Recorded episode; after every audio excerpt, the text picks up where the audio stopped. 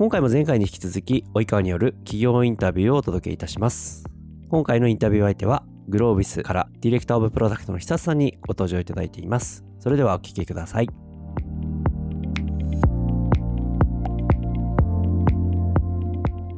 でもう少しちょっと質問がありまして、さっきの話のミッションチームに4チームぐらいあるという話で、まあ法人向けであったり、まあ 2C であったりっていうところとか、そのミッションごとにつどつどいろいろ立ち上がりみたいな形のお話もあったんですけれども、で、OKR で大きな方向性決まったら、あとは担当のプロダクトマネージャーがアイディアを出し、いわゆるアジャイルで回していくっていう形なんですけれども、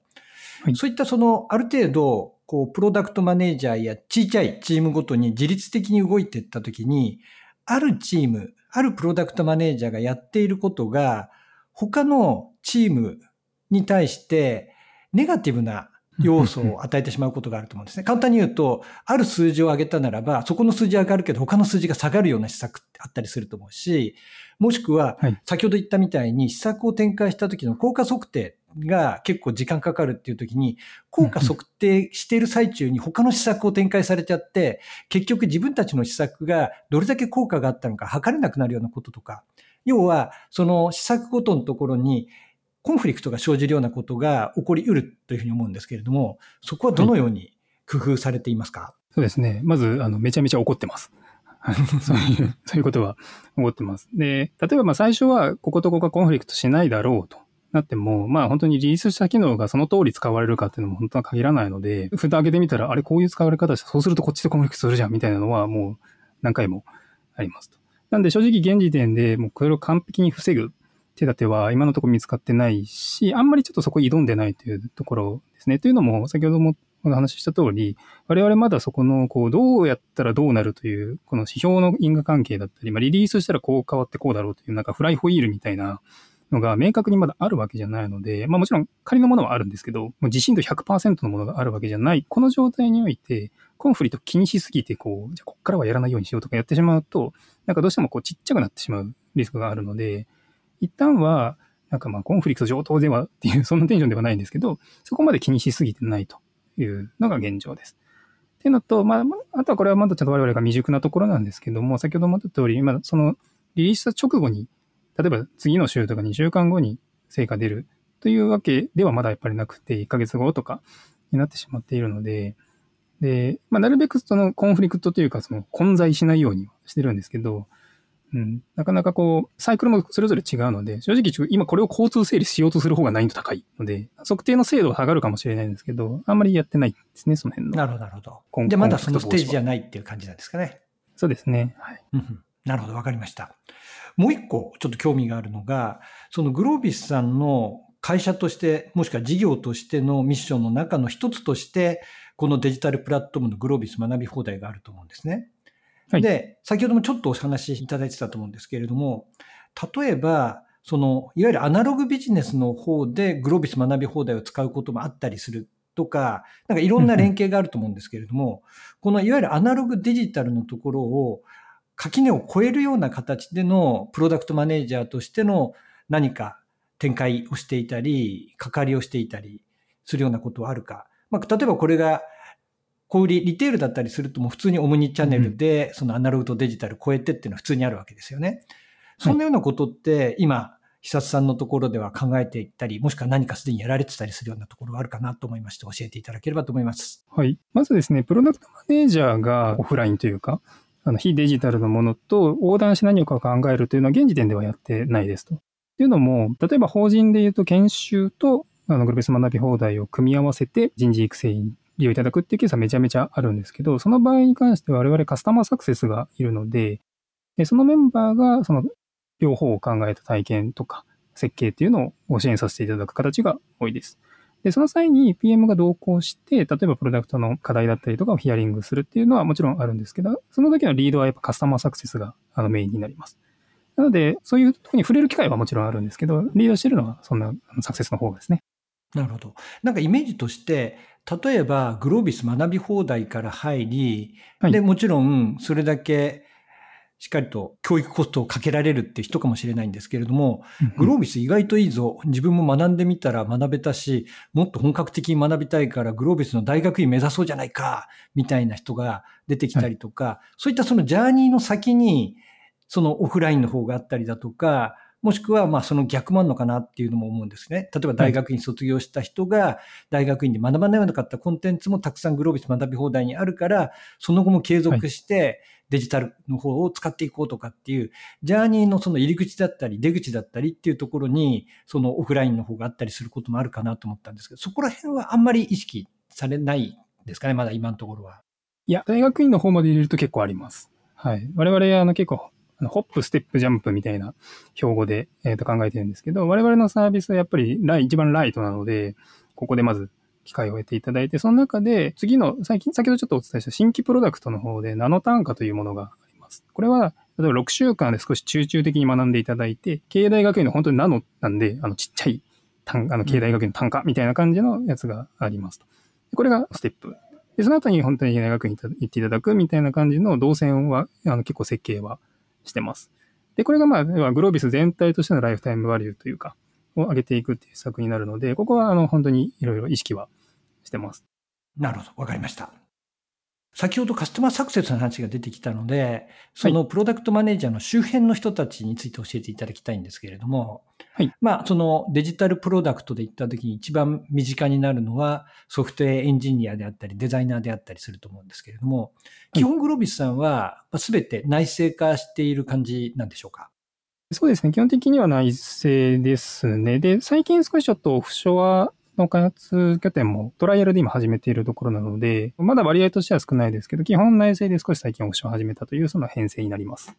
なるほど。そうすると、まあ一つの単位で言ったとき、プロダクトマネージャーが関わっている、例えばミッションチームの中の一つっていうふうに考えたときに、大体、プロダクトマネージャーとソフトエンジニア、もしくはまデザイナーさんとか、比率はどんな感じになっていらっしゃるんですか？これも本当にチームによりきりなんですけど、まあ、平均取ると1人の PM に対してデザイナー1人、エンジニアが3から4ぐらいが平均的なサイズかなと思います。あとはチームによっては、あのリサーチが大事なチームによってはリサーチャーとか、あとは、あの、最近ちょっとジェネレティブ AI の開発も進めてるので、そこに特化したデータエンジニアみたいなメンバー入れたりっていう感じで編成させてます。なかなかいい感じの小回りが効くし、コミュニケーションコストがかからない、いい感じの単位ですね。うん、羨ましい感じですね。あの、今7チームなんですけど、去年まで別にメンバー入れ替えしてないけど3チームだったので、去年までめちゃめちゃ肥大化してたんですよね、各チームが。うん、で、それがもう本当にいろいろやりづらくなったし、そのチーム内のトレードオフがすごい増えるので、うん、この4月から一気にドンと細かくしたというところで今、半年ぐらいですかね、始めてるんですね。なるほど。わかりました。あともう一つプロダクトマネージャーが結構一緒に進めるか、もしくは会長によってはプロダクトマネージャーがかなり巻き取ってしまっているような職種や役割として、マーケティングというのがあると思うんですね。特にプロダクトマーケティングマネージャー的なもの。グロビスさんの場合には、このプロダクトマーケティングマネージャー、まあ、プロダクトつけなくてもいいと思うんですけども、そのグロービス学び放題のマーケティングっていうのは別にいらっしゃる形なんですか？そうですね。2C と 2B それぞれにマーケティング部隊がいまして、2B の方は先ほど言ったサクセス、カスタマーサクセスのチームにマーケティングをやってるメンバーもいます。例えば、まあ、法人向けのイベントに出たりとか、あとはやっぱり営業経由で、まあ、本当研修の営業に少しグロービス学び放題も見てもらうみたいな感じの資料を作るとか、そういう感じのマーケティングもやってたりします。で、2C の方は、えっと、もうシンプルにそのウェブ広告だったり、C、まあ、CM は打ってないんですけど、はい、まあ、露出するものと、あとはこれが先ほど江川さんからお話になった、その、大学院へのっていうところもかなり意識してマーケティングをしているので、これがちょっとまた別部門としてマーケティンググループっていうのがあります。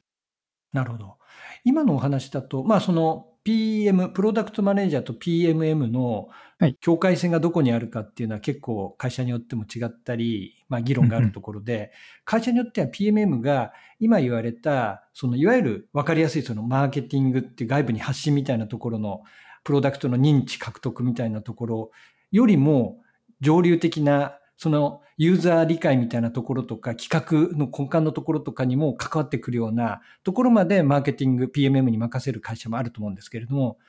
はい、今の話だとグロービスさんはそうではなくて、まあ、そういった企画だとかユーザー理解のところはプロダクトマネージャーがやり実際にある機能だとかをユーザーに認知ユーザーの認知獲得するようなところでマーケティングの方が関わるような感じという理解でいいんですかね？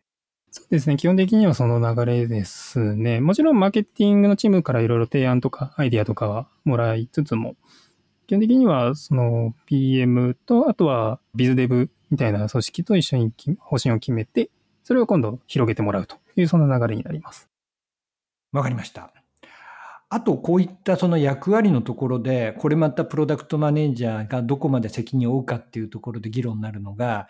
事業責任。はいいわゆるプロフィットロスみたいな形で売上責任を持つのかどうかっていうのも会社によって考え方が違うと思うんですね。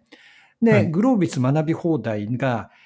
どれだけ売れたか、収益を上げたかっていうのは、それには久さんだとか久さんのチームはどこまで関わっていらっしゃるんですか？まあ、まず結論から言うと、売上目標は持ってないですと。っていうのも、先ほどお伝えした通り、その、チャーンレートすらの因果関係まではもうわかんないのに、売り上げなんかもっとわからんわっていうのが正直なところなので、持ったとしてもコントロールできないというところで、売上目標持ってないです。はい。ただ、まあ、だからといってじゃあ売上全く見ないかっていうわけでもないので、まあ、ちょっとここまだあんまり整理できてないんですけど、やっぱ部門として、その、マーケティングとか、いろんな束ねる部門としての最初目標は売上にはなっていて、その中でプロダクトは、やっぱりリピート率とか、チャンレートのところ、まあ NPS とかそういう指標でやってるので、まあその売り上げを分解してした要素を追ってるという、そんな役割分担になってます。なるほど。わかりました。事業側の方は、じゃあ事業責任者的な方が別にいらっしゃるってことなんですか？はい、いますね。それこそ私と、その 2B の責任者、2C の責任者3人がもう本当に密になって、議論して大体方針を決めていくっていう感じです。なるほど。あの、仲いいですか？うん、うん、はい。いや、あの、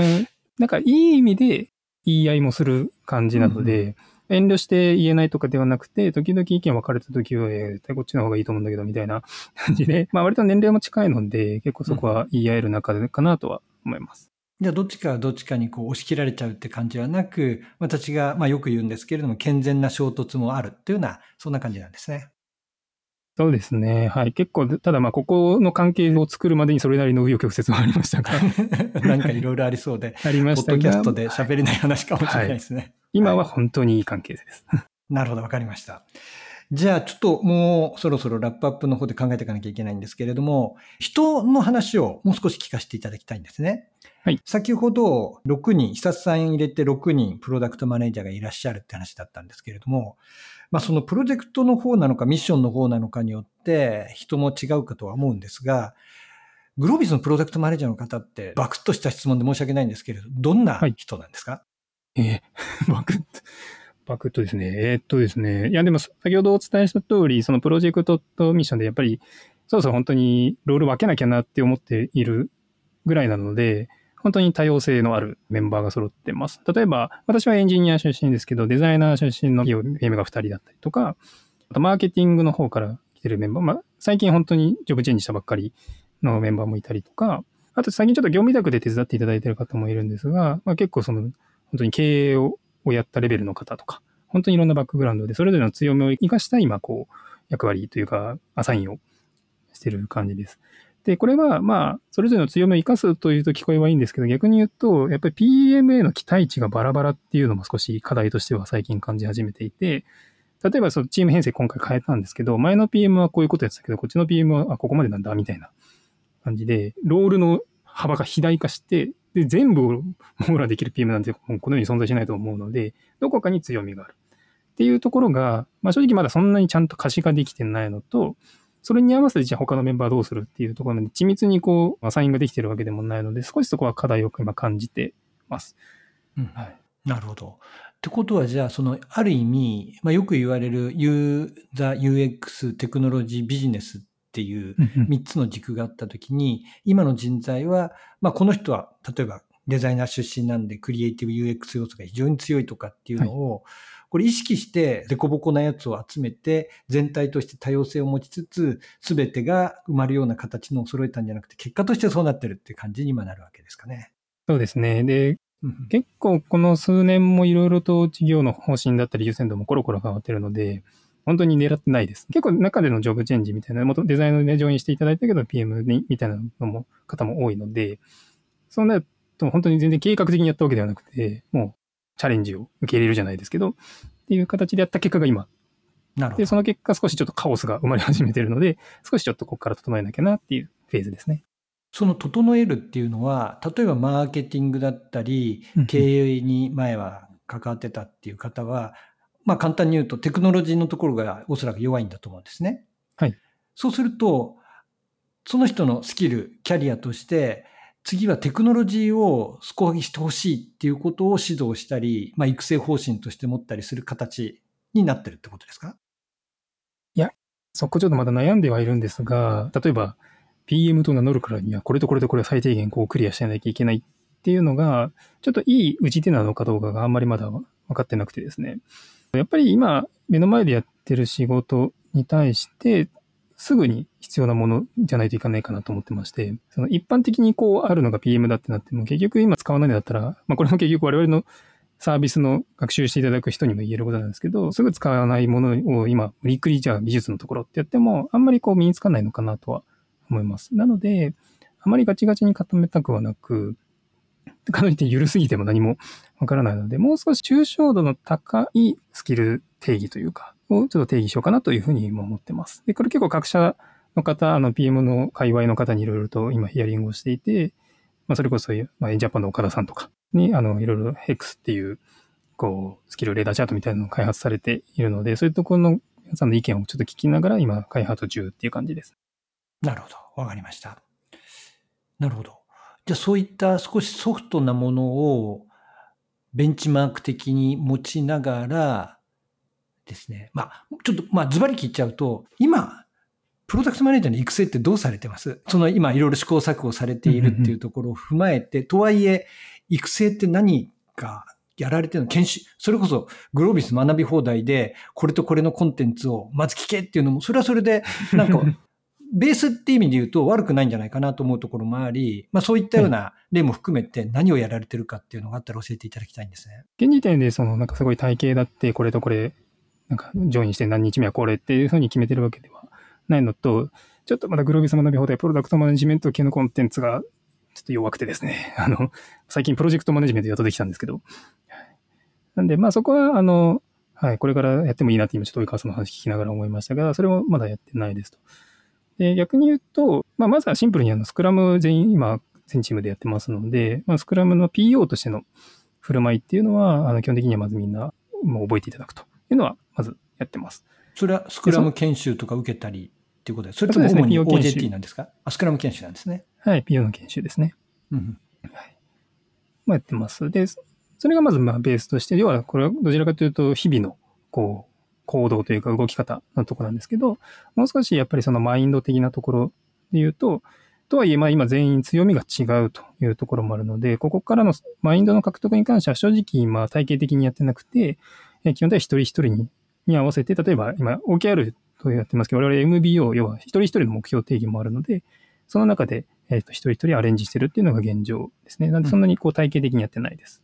なるほど。まあそういった結構バラバラなえースキルを持つ人材がいるプロダクトマネージャー組織、まあ多様性があるっていうので非常に魅力的である一方、うんおそらくそのマネージするマネージャーが、久津さん側からすると、はい。評価って難しいんじゃないかと思うんですけれど、その人事評価としてどういうふうにされていらっしゃいます？そうですね。で、ここもちょっと本当に今、あの、過渡期かなと思うのは、これも例えば分かりやすく先ほどからちょいちょい出てる、その結果指標とか数字で全てを語れる我々の状況だったら、割とそうで、あの、どういうアプローチだろうが、例えばプロダクトマネージャーとして何かを伸ばしたとか、っていうのがあれば、もうそれだけでいいかなと思うんですけど、我々が結局その地高指標が全然まだ出てこないとなると、何で評価すればいいのかってなってしまいます。で、一方じゃ、だったらじゃあスキルとか、スキルでここまで満たして、まあ一応我々もキャリアラダーというのはあるので、指標として今ここまで来たので、じゃあ次のタイトルはこうだねっていう、まあ目安はあるので、なんですけど、これめちゃめちゃスキルを定義してるわけじゃなくて、これも日々の振る舞いだったりとか、結果として例えばこういう何人ぐらいの、何人ぐらいのってわけじゃないですけど、まあ何かしらをリードしたとかっていう結果のところを定義してるだけなので、本当にプロセス、アプローチのやり方に関しては今もう本当に何も定義してないっていう感じになります。で、かつ結果も先ほど言った通り明確な数字がないので、どうしてもちょっと主観の入りやすい今評価になってしまってるのは結構確かに課題で、なんでここも本当に今一人一人アレンジ。で、しっかり MBO の目標設定するときに、あの、今定義としてはこうだけど具体的にじゃああなたの場合今期はこれっていうふうにもう本当にしっかり一人一人対話をして目標を決めてそれの達成度合いで評価するっていうのがあの、今の我々のやり方なので、大変俗人的というかですね、あの、全然システマチックじゃないやり方になってます。なるほど。わかりました。では、まあ今、プロダクトマネージャー募集もされていらっしゃるし、まあ今後もプロダクトマネジメントに関わるようなことはさらに拡大していくんだと思うんですけれども、グロービスのプロダクトマネージャーとしての魅力っていうのはどんなとこにあると思われますか？そうですね。これもさ結構何度もお伝えしてるのが、答えがわかんないところだと思ってます。要は、もう全然学習難しいとか、散々言ってきましたけども、このわかんないっていう状態がある意味面白いのかなというふうに思ってます。逆に言うともうここを伸ばせばこう伸びるってなると、まあ本当にそこにフォーカスすればいいんですが、ここのわかんない状態を科学して何か発見をしていけるってなると、それは相当なポテンシャルがあるものだと思ってて、で正直現状、競合もそこを科学できてる競合ってまだそんなにいない、そんなにほとんどいないんじゃないかなというふうに思ってます。本当に今コンテンツを提供する以上みたいな感じなので、ここをじゃあどうやったら人間は学ぶようになるのか。特に日本人ってまあいろんな経産省とかの統計で日本人全然学ばないみたいなやつよく出てきますけど、あれが本当長年の課題に対して我々はそこを解決できる可能性があると思っってます。っていうのもやっぱストロングポイントとしてはコンテンツは良質なものがあるし、入れて学びのプロがいっぱいいる組織なので、ここを、にチャレンジできるということは面白いところなのかなと思う。は個人的に思います。もちろん凄まじく難しいと思ってますし、結構わかんないことは結構やっぱストレスフルです。自分がやったことが何の意味もなかったかもしれないってなると本当にストレスフルでは確かにあるんですけど、ただまあ、ポテンシャルは本当にあるし、社会を変える可能性はあるというふうに思っているのがここの PM の楽しいところかなと思います。なるほど、わかりました。やっぱり冒頭の方でもご説明いただいたように、楽しむという言葉であったりだとか、学びを次につなげて何か一歩を踏み出してほしい、チャレンジしてほしい、そういったことから社会にイノベーションを起こせるような人材を増やしたいっていう話があったと思うんですけれども、はい、やっぱり、まあそのためのおそらく因果率というか、黄金率みたいなものがまだ見つかっていないし、何がやったら本当にそれに近づいてるかもわからない。そもそもそれをどうやって計測してかもわからないっていう、結構今、もうわからないものだらけのような気はするんですけれども、はい、ただ、おっしゃるようにそこに対して非常に可能性があるし、一個一個紐解けていくっていうのが、まさにサイエンス的な楽しみがあるんじゃないかなっていうふうに思いましたので、はい、非常に同感、共感いたしました。ありがとうございます。はい、ということで、えっ、ー、と、以上なんですが、何か最後にぜひ言っておきたいこと、言い残したこと、アピールしたいことなどがありましたらどうぞ。はい。まあ、さっき結構もうアピールしまくっちゃった気がするんですが、PM 採用強化中ですと。で、本当に今 PM も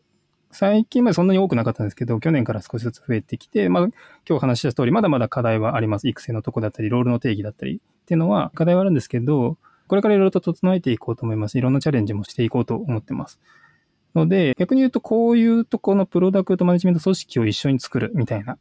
ことに興味がある方も、それなりに楽しい場所なんじゃないかなというふうに思いますので、もしご興味あればエントリーいただければと思います。よろしくお願いします。はい。久津さんどうもありがとうございました。これからも応援しております。はい。今日どうもありがとうございました。ありがとうございました。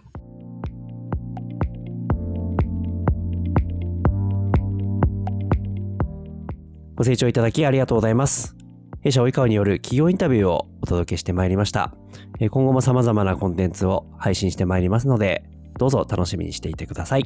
それではありがとうございました。